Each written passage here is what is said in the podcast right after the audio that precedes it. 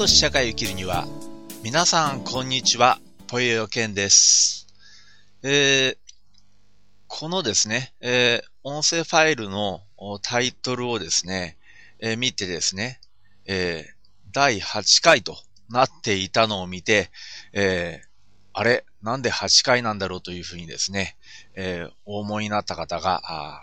いらっしゃるんじゃないかと思いますけれども、えー、実はですね、えー、この第8回というのは、ずっとこれ欠番になっていたんです。で、えー、なんでこれ欠番になっていたかと申しますとですね、えー、まあこの第8回の時にですね、まああの、成功哲学のですね、え、教材を販売している、え、某企業のですね、え、批判をしましたらですね、クレームがつきまして、それで、削除ということになってしまったんですね。それ以来、まあ、8回というのが存在しない、え、欠番だったということなんですけれども、あの、この成功哲学についてですね、あの、もう一度改めて、えー、話をしてみる必要性があるかなということをですね、えー、ずっと思っておりまして、で、まあ、あの、まあ今日ですね、ちょっと時間があるもんで、えー、せっかくですから、あお話をしてみようかなというふうに思います。それで、えー、まあ、成功哲学っていうのは、どうすれば成功するのかとかね、えー、そういうようなことをですね、えー、いろいろ脳書きを垂れるわけでございます。で、私からですね、この成功哲学についてですね、えー、たらたらと話することはね、えー、できるわけがないと。なぜならば、私自身が成功者じゃないからなんですね。えー、どっちかというと、失敗者に限りなく近いと。そういう私がですね、成功哲学を語れるわけがないんですね。え、でもですね、あの、成功哲学について考えるところはあるんです。え、どういうふうに考えるかと言いますとね、えー、どこかの回でもしかしたらお話ししたかもしれませんけれども、えー、ポジティブ病の、あ、ポジティブ病ですね。病の方ですね。ポジティブ病の国アメリカというですね、えそういう本が、まあ2年ぐらい前にですね、出版されてですね、これがまあ、結構まあ、一部の人にですね、えー、評価された本なんですね。えー、ポジティブ病、ポジティブという病気ですね。えー、これはどういうことかというとですね、あの、ポジティブシンキングの弊害を論じてるんですね。で、えー、まあ、ご存知の方いらっしゃると思いますけれども、ニューソートという思想がですね、えー、流行った時代があったんです。えー、あの、そのニューソートというのはどういうものかというとですね、えー、キリスト教の、まあ、プロテスタントですね、えー、これをベースにしてですね、それでまあ、神とは何なのかというふうに言った場合に、神というのは、宇宙のですね、根本的なエネルギーであり、創造の原理して、潜在意識の法則なんだということをですね、論ずるわけなんですね。そういうことをですね、一生懸命くどくどくどくど話すですね、あの、お坊さん、あの、牧師さんですね、がですね、まあ何人か出てきましてですね、それで、一生懸命ですね、あの潜在意識の法則をですね、用いれば必ず成功できますよというようなですね、えことを人々に解き聞かせたんです。えあの、この特徴というのはどういう特徴かというとですね、あの、プラスのことを考えたらね、えー、まあ前向きに考えたらですよ、ポジティブに考えたら必ずいい結果が出てくるんだと。それでまあマイナス思考をしていると必ずですね、えー、そのマイナスの結果というのが出てくるんだと。人間というのは思った通りのね、自分が考えた通りの現実に遭遇するもんなんだと。えー、それが潜在意識の法則なんだよというような話なんです。えー、それでですね、まあ具体名出しませんけれどもね、あの、また削除されると困りますんで、具体名出しませんけども、えー、今日もね、まあ、あるね、えー、まあ、朝のモーニングショーを見ておりましたらですね、あの、まあ、かつてですね、えー、まあ、ものすごいですね、え、ものすごい有名なですね、プロ野球選手とですね、え、結婚し、そして別れたですね、えー、元アイドルの方ですね。えー、この方が、テレビにね、えー、出てきましてですね、それで、えー、この話をしていたんですね。マイナス、私は、私は、あ絶対にね、えー、ポジティブなことしか言わないようにしていますというふうにその彼女は言うわけですよ、テレビでね。えー、私はポジティブな言わないようにしていますというふうにね。まあ、テレビで、えー、テレビに向かって言ったわけじゃなくてね、あの、なんか舞台の上になんか立ってね、イベントかなんかでお客さんに対して言った言葉なんですけども、えー、私はポジティブな言葉しか言わないようにしていると。決して、えー、マイナスな言葉は言わないようにしていると。で、マイナスなことを言うと、まあマイナスのね、悪い結果が出てくると。いうような経験を今までたくさんしてきたから、私は前向きなね、ポジティブなことしか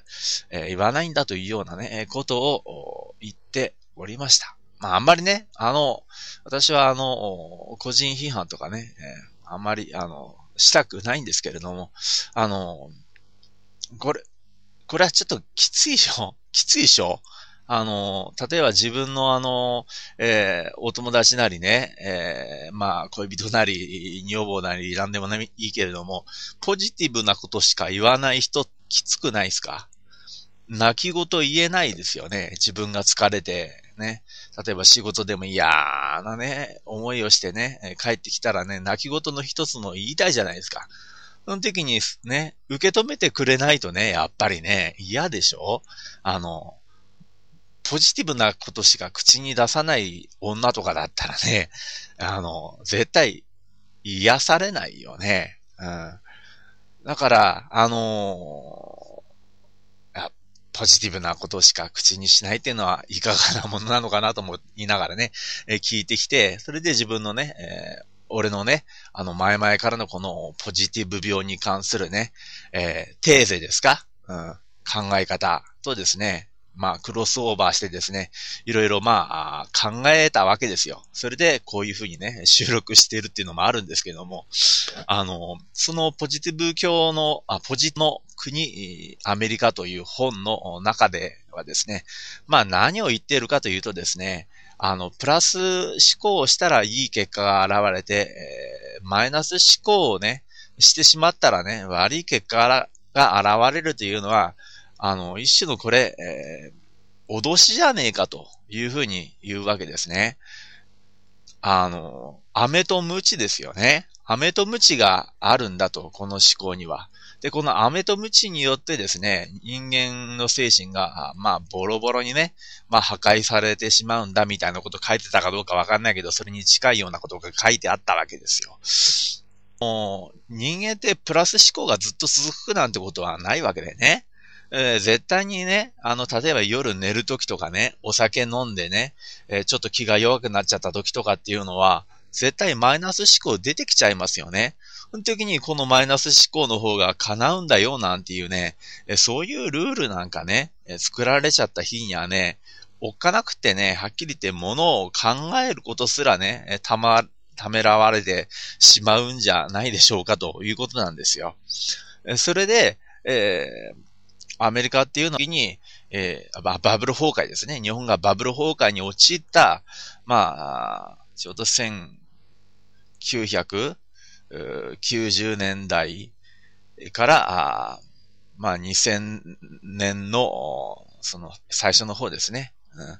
の方までアメリカっていうのはものすごくまあバブルになったけども、それっていうのは結局あの、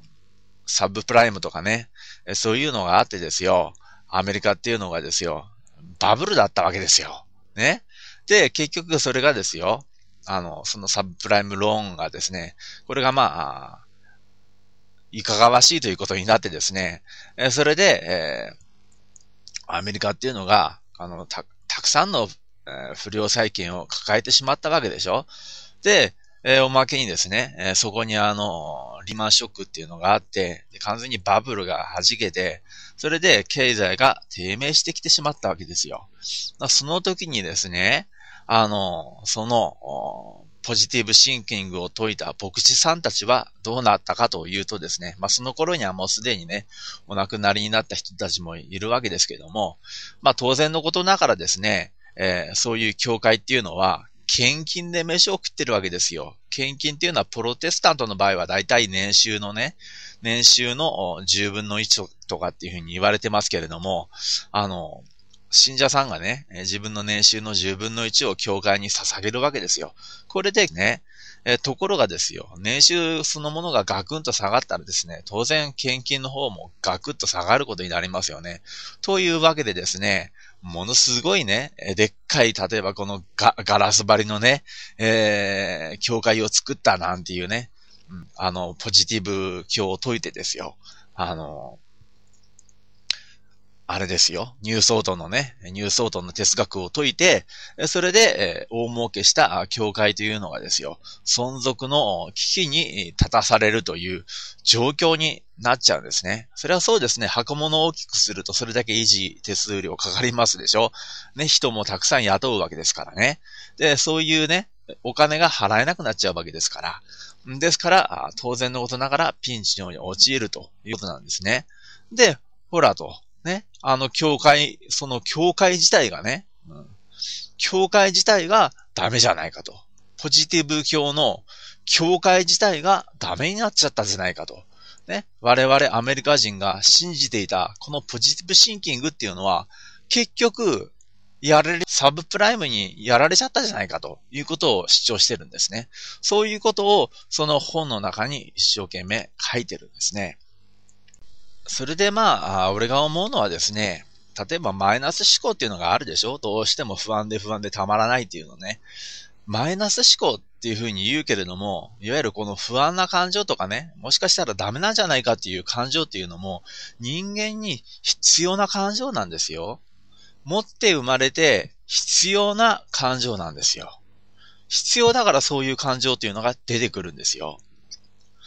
不安だから努力しなきゃとかね。不安だからもっと勉強しなかとか、しなきゃとか、不安だからもっとたくさん就職活動しなきゃとかね。そういうふうに思うじゃないですか。だから不安というのが人間の原動力になるんですよね。あるいは危機管理になるわけですよ。ね。ああ、あの、あの人とね、これ以上付き合いを続けていったら自分の人生めちゃくちゃになるんじゃないかと。かね、そういう不安とかあるじゃないですか。だから自分の心の中にその黄色信号とか赤信号とか灯るでしょ？それが不安なんですよ。ですからマイナス思考っていうのは、決してこれっていうのは、あの、悪いことじゃないんですね。と俺は思ってるんです。むしろね、あの、大丈夫大丈夫、絶対大丈夫と思ってですよ。マイナス思考を殺していると、あの、危険な時にも危険だというですね、発想を持つことができなくなって、それで痛い目にあったりしちゃうんじゃないのというふうに俺は思うんです。ですから心っていうのはできるだけ自然にしていった方がいいと。で、あえて言うんだったら、あえて言う、言うとですね、やっぱり人間ってあんまり物考えすぎるとマイナスに陥りがちだっていうのはあります。考えれば考えるほどマイナスに陥るんですよ。ですから、あの、ポジティブシンキング、ポジティブシンキングって言ってね、明るく明るく前向きに考えよう考えようと言うと、すればするほど、なぜか、ふと気が緩んだ時に、マイナス思考にストーンって、なんか急になんかあの、地面が下げて、その中にストーンと入り込むようにマイナス思考が出てくるんです。プラス思考しようとすればしようとするほどそういう隙間がね、いつかガクーンとね、開いて、その中にスポーンと落ちたりするんで、